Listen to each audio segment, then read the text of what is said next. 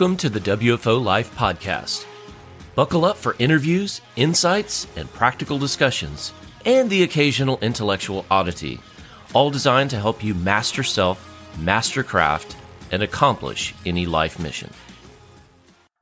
Hey, welcome back to the WFO Life Podcast. This is Dr. William Curtis, and I have a special bonus episode today uh, because I've been receiving so many questions about, hey, what do you think about the pandemic? Where are things going? And as I do periodically in this podcast, I will give some, you know, kind of medical or health lifestyle, you know, updates and things that I think are of value to people that listen to this podcast.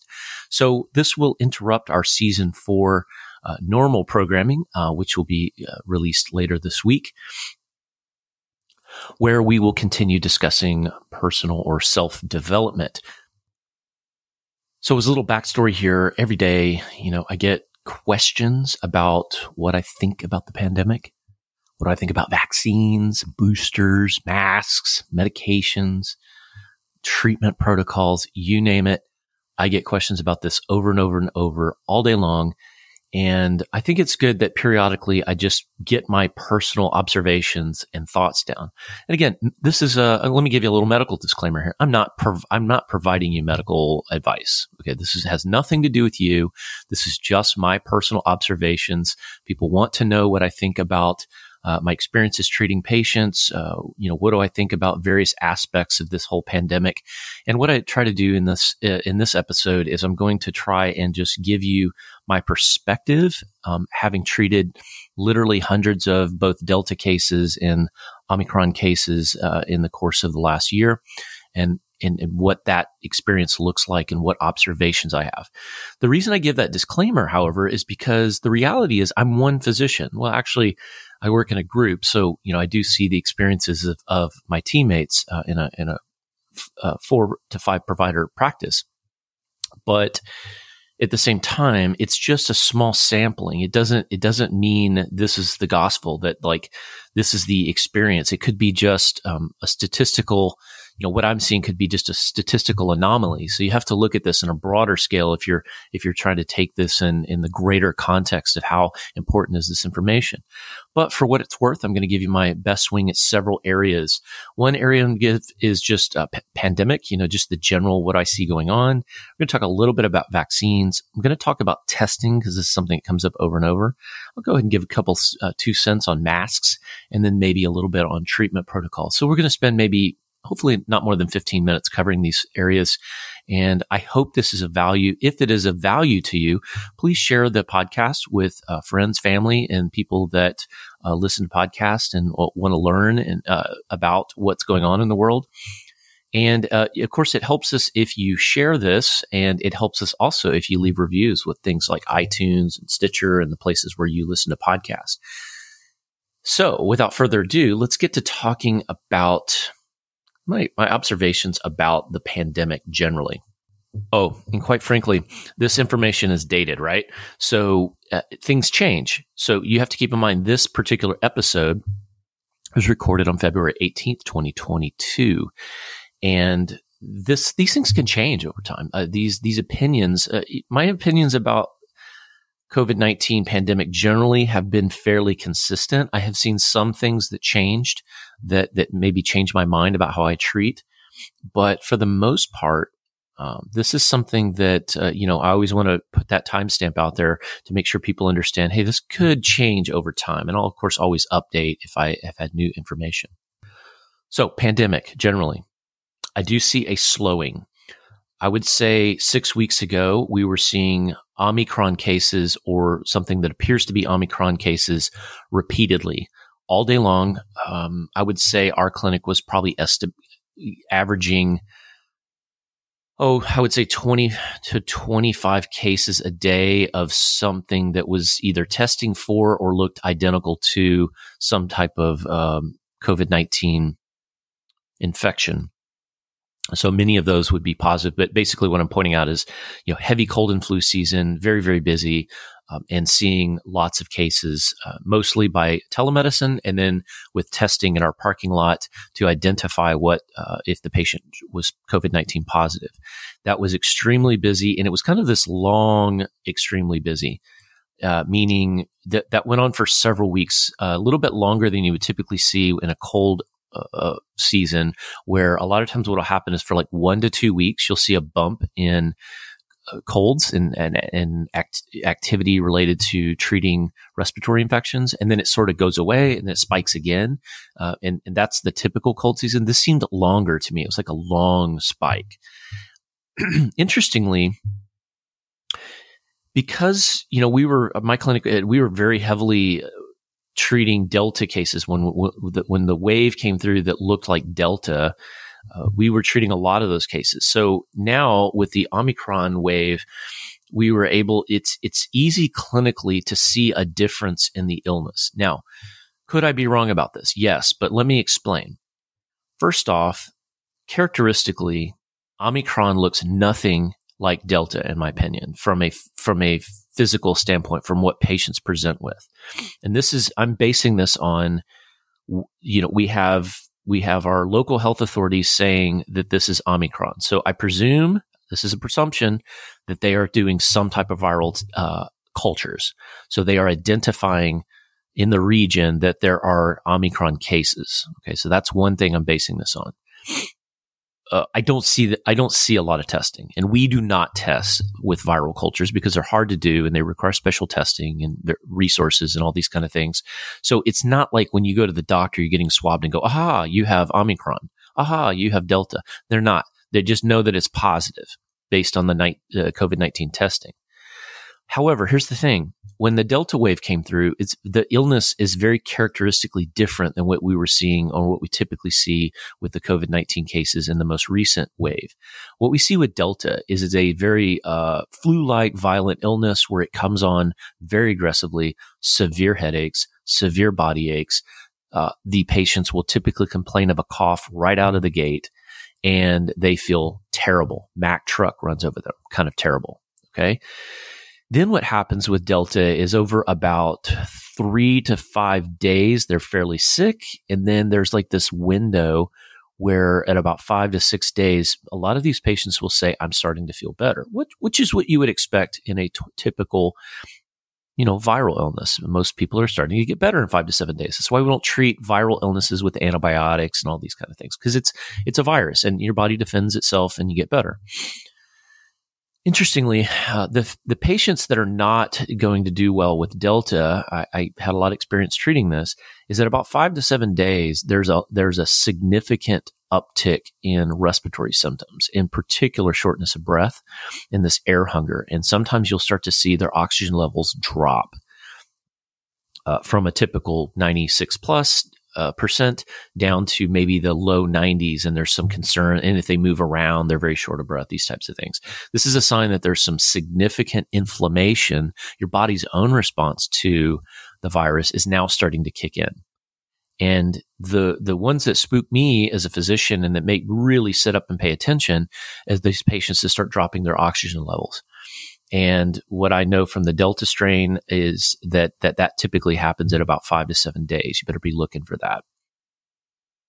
Now, um, having said that, the when the Omicron wave comes along, we start seeing tons of situations where patients are testing positive, but their symptoms are very mild and they didn't present the same way. Omicron presents, in my clinical experience, it presents as low grade achiness and prominent sore throat. Also, sometimes leg pain, like leg achiness, specifically lower leg achiness. It is, does not have in the patients that I have been treating, it does not have tremendous respiratory, uh, upper respiratory symptoms like coughing and things like that. It does have it, but it's typically a few days later and it's not very severe.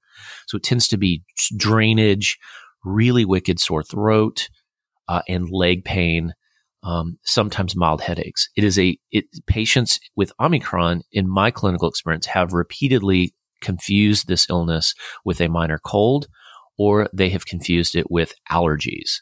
So it is a it is very different. Okay, it does not even start the same way.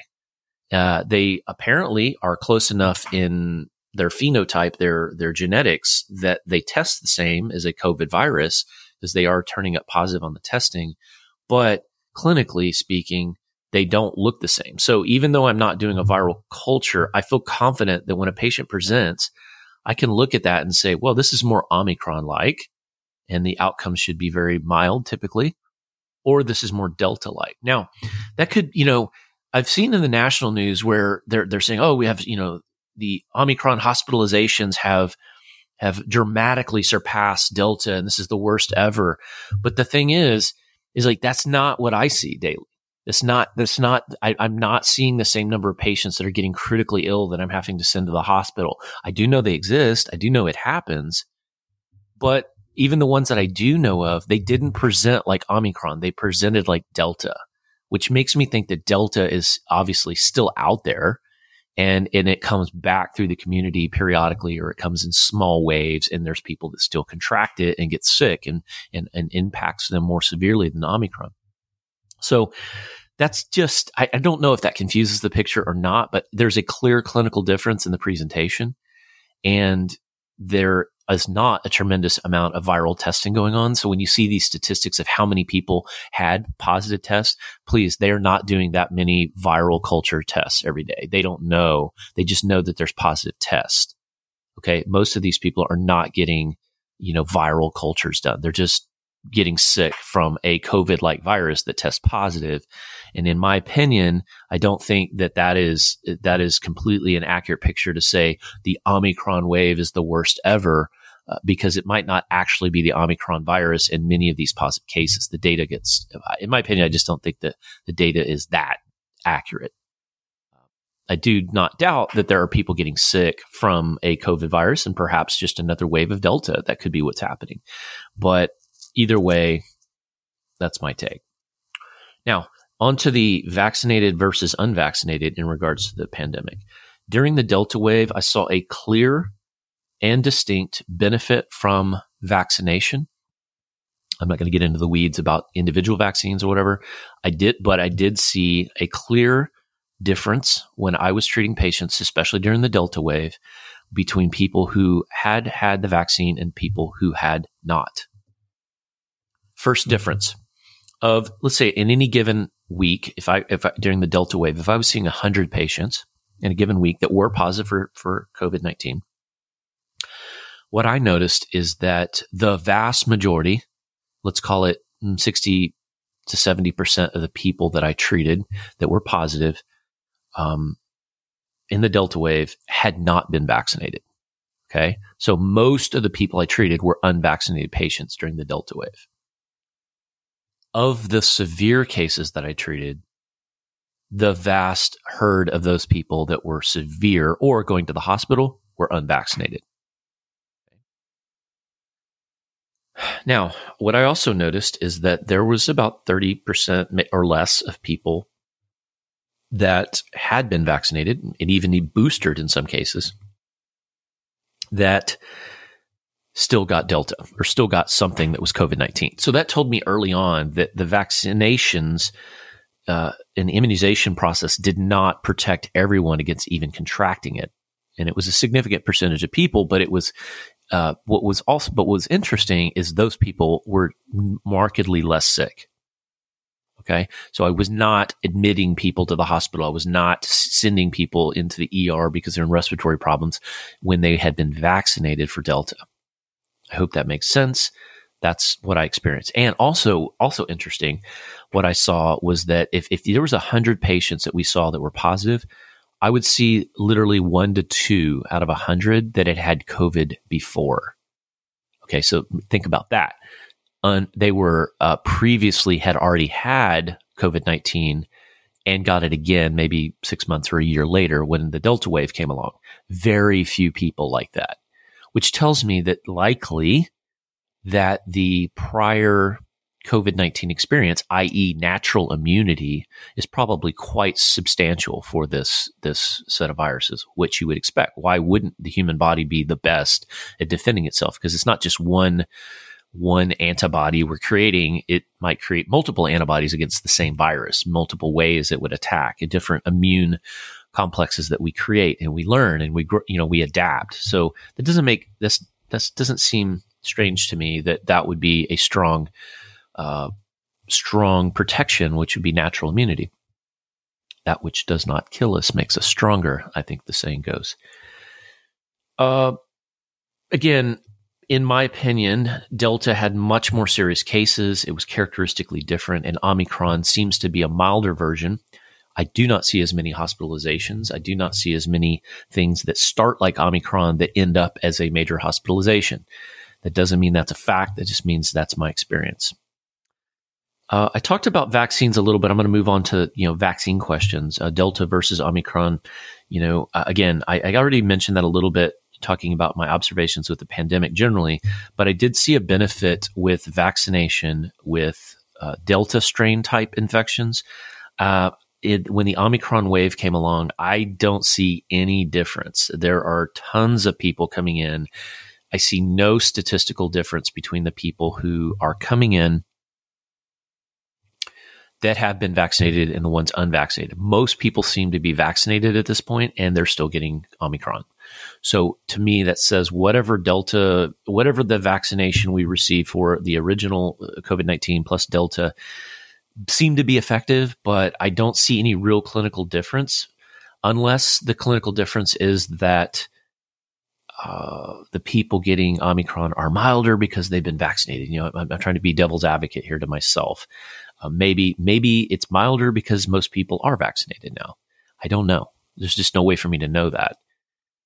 But I don't see that people that I see a large percentage of people, unlike the Delta wave, I see a large percentage of people that have had vaccination, immunization, that still get Omicron anyway. Now, fortunately, they're not very sick.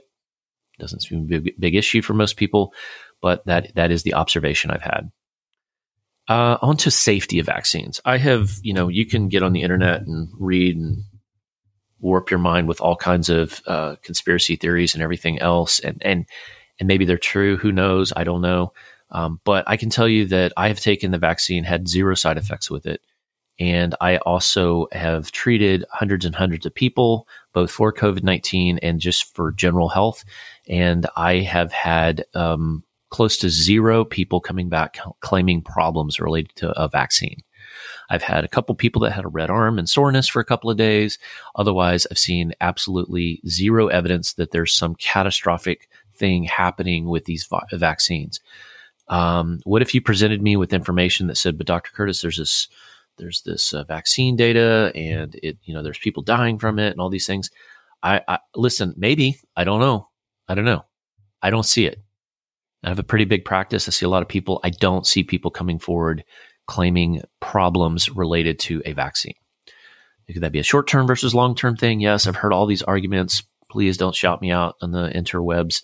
Uh, it's just I'm just I'm just reporting what I see. I just don't see it.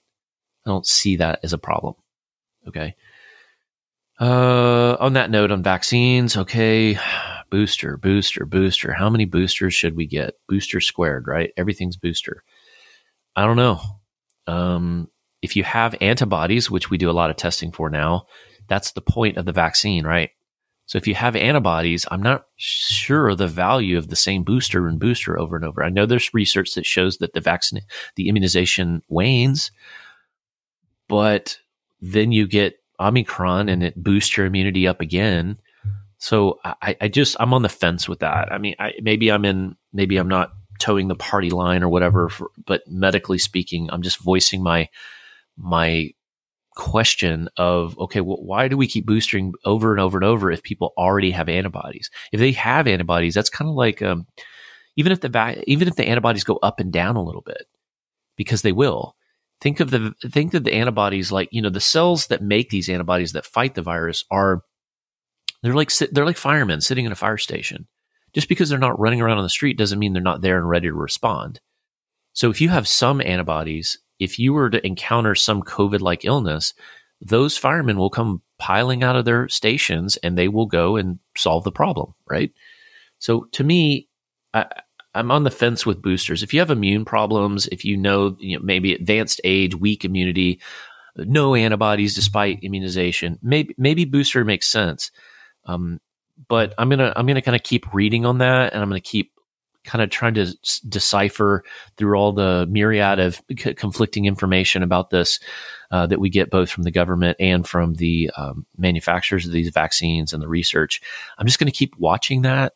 Um, and and and I, th- you know, if I were you, I would just kind of handle that with your your per, your personal physician and kind of look at your individual risk factors.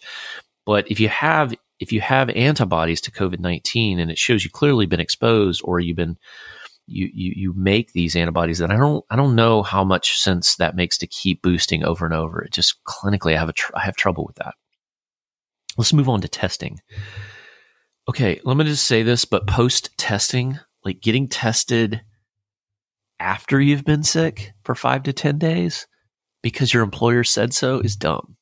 I'm just going to say that because it is dumb. And it's really simply a social function that is making HR departments feel better.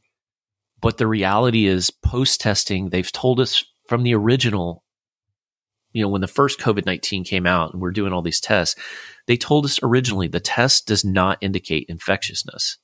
That's not what it is. That's it tests for viral particles doesn't test to see whether you are growing a virus from your body and that can be spread to other people. Infectiousness for most of these COVID 19 viruses appears to be two days prior to your symptoms starting, which is why it's so contagious and, and spreads so easily. And then for about five days after symptoms start. That's why the guidelines for how long you should quarantine are really about five days now, because you're not infectious after that. But what if my test turns positive, doctor? I'm still sick. No, you're not going to grow live virus out of your system after five to 10 days. And certainly after, they're, they're saying now after five, but certainly not after 10. But I'm still coughing. It doesn't mean you're contagious. Okay. And these like hundreds of post infection COVID 19 tests that we're doing over and over and over, trying to get people to turn negative it's done under the false perception that that is d- determining your infectiousness when it's not. so, you know, I know the HR people are out there like, well, what do we do? Well, you know, you quarantine people for, for five to 10 days at the most, and then you let them come back to work, presuming they are showing signs of well, you know, being well. I mean, if people are still running high fever over 100.5, then, then you know, let them stay home. Okay. Maybe they've got some other secondary infection or some issue, but there doesn't appear to be a lot of evidence that this post testing is helpful. But I don't know. I don't see it going away. And I've, I've stopped fighting that battle. If you, if you want to get tested, get tested. But it, it doesn't really seem, you know, people don't seem to listen to the fact that it doesn't mean you're infectious. Um, the testing simply means that you've been exposed to the virus and there's some type of viral particles, enough genetic material floating around in your nose, in your posterior pharynx to set off the test appropriately. One last thing on testing Omicron versus Delta. Omicron uh, does test positive, but I see, I can see, I've seen waves like I'll see five people in the same family one will test positive, two maybe two will test positive, and three will test negative, but they all have identical symptoms. I don't know what that means. I, I, I just think that the test is not super accurate. I think it has uh, not from a positive standpoint. I think if it's positive, it's positive. So you know these people are out doing. If you have a positive, probably not a reason to do three and four tests, which a lot of people do to try to prove it or ultra prove it. Um, they it has a high false negative rate, and it, it's variable based on and you know if you if you're interested in more of this i covered this more in earlier podcasts i would say the information is still the same. But basically the test has a high false negative rate depending on when you got sick depending on what day of illness you're on. And it just isn't that accurate. It is accurate if it's positive though. Um, okay moving on. Masks. Um, i don't perceive a lot of value in them. Uh, they're very uh, they disrupt my clinical care because I can't see what the patient's facial expressions are like. Um, I'm struggling to breathe. They're struggling to breathe. I, I, think that masks have very limited value, with the exception of in high risk situations where the person has a known illness, and perhaps if you're using the highest quality filtration masks. But even at that, if you're in that room long enough, I don't think the mask will ultimately protect you. But maybe maybe it stops the large spittle or you know vapors, uh, you know uh, droplets and things like that from being sprayed in a room. Uh, in the end, the virus is really small. and um, it, it's it, it, seems to be that you know I'm not I'm not I'm just not sure that that makes a lot of difference. I I, I think I think long term research with masks that I've seen, I know Dr. Sullivan has, has showed me that this doesn't seem like they have much value. Uh, but we all socially seem to think that that's makes people more comfortable, so that's why they're being used right now. Um, again, highest quality masks um, and these cloth masks and the socks that we pull over our face and all these kind of things that they don't they don't do anything. So um, if you're going to you know be in a high risk situation, you have a loved one that's sick, you have to get the highest quality masks, and obviously. Um, quarantine is probably the safer uh, way to prevent spread in, in a household. Finally, last, and I went longer than I thought, so we're going to end up at 30 minutes here for this episode. Treatment. Uh, I have used some of the new antiviral medications. I'm not going to go into this in great detail. I have used them for cases that where I thought were Delta or uh, and early on in the Omicron phase, I did use them. I didn't see tremendous side effects. Patients all did well. I'm, I'm, I don't I don't feel that I have the cases of Omicron I've treated, I've not felt that I required anything that was like the Delta treatments we did, the ivermectins, the uh, antiviral, the Regeneron infusions. In fact, the government sort of backed away from Regeneron infusions, and you can hardly get them now. Uh, typically, we treat with uh, besides supportive care, which I can get into, uh, we typically have been treating with uh, first uh, things like dexamethasone, budesonide inhalers, or nebulizer solutions to kind of keep the airways open. And then sometimes we'll cover with antibiotics like Zithromax, Cefdinir, uh, those types of things. Uh, once the, if a patient shows pneumonia, that's a whole different gamut of treatment. But uh, you know, this is when they start showing low oxygen, things like that. The, the treatments become different. But typically, um, what I'm doing is if I see a patient that seems very ill, I am using the new antiviral medications. And, uh, but again, I haven't seen, I don't, I don't have a good feel for the efficacy or the benefit, but I certainly am not seeing anybody call back saying they're having bad problems with the medication. Um, not all pharmacies carry that. Uh, typically, the Walmart pharmacies have been carrying that, um, but there may be others as time goes on. That changes. Um, from a complementary or supportive standpoint, I very much stand by things I've been telling people. If you don't want to get sick, if you don't want to get bad sick with something like Omicron or Delta or anything we've been talking about here, what do you do? First thing is get your health in order. Be a person who is physically fit. Don't make excuses for why you can't boost your own immunity through exercise, which is, has massive ability to boost immunity. Uh, eat right. Stop eating crap stop eating sugar because sugar suppresses immunity and makes your white blood cells dysfunctional. So stop doing it. If you uh, have known health problems, inflammatory disorders, uh, heart disease, extreme diabetes, or even moderate diabetes, you need to you need to, to pay serious attention to what I just said. We have courses in the Future Focus Health Network where you can take, you know, for free. You can learn how to reverse type two diabetes. You can learn how to uh, treat autoimmune conditions uh, with nutrition and lifestyle changes.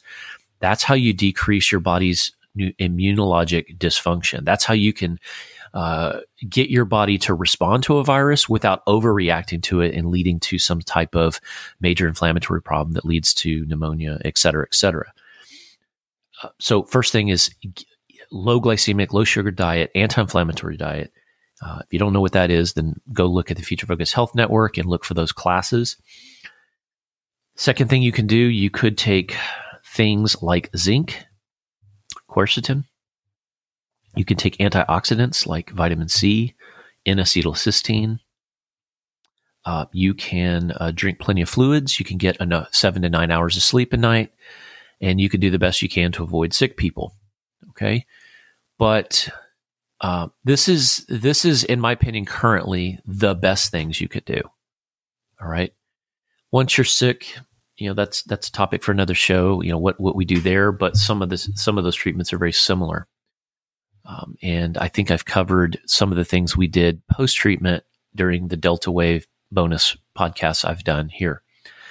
I went really long in this, longer than I thought I would go. I thought this was going to be 10 minutes, but I did realize I wrote down all the questions that were people asking me, and there's a lot. So this is obviously of high interest to people. Again, if this has been valuable to you, um, please share a Lieutenant Colonel Story and I's uh, work on the WFL Life podcast with your friends and family.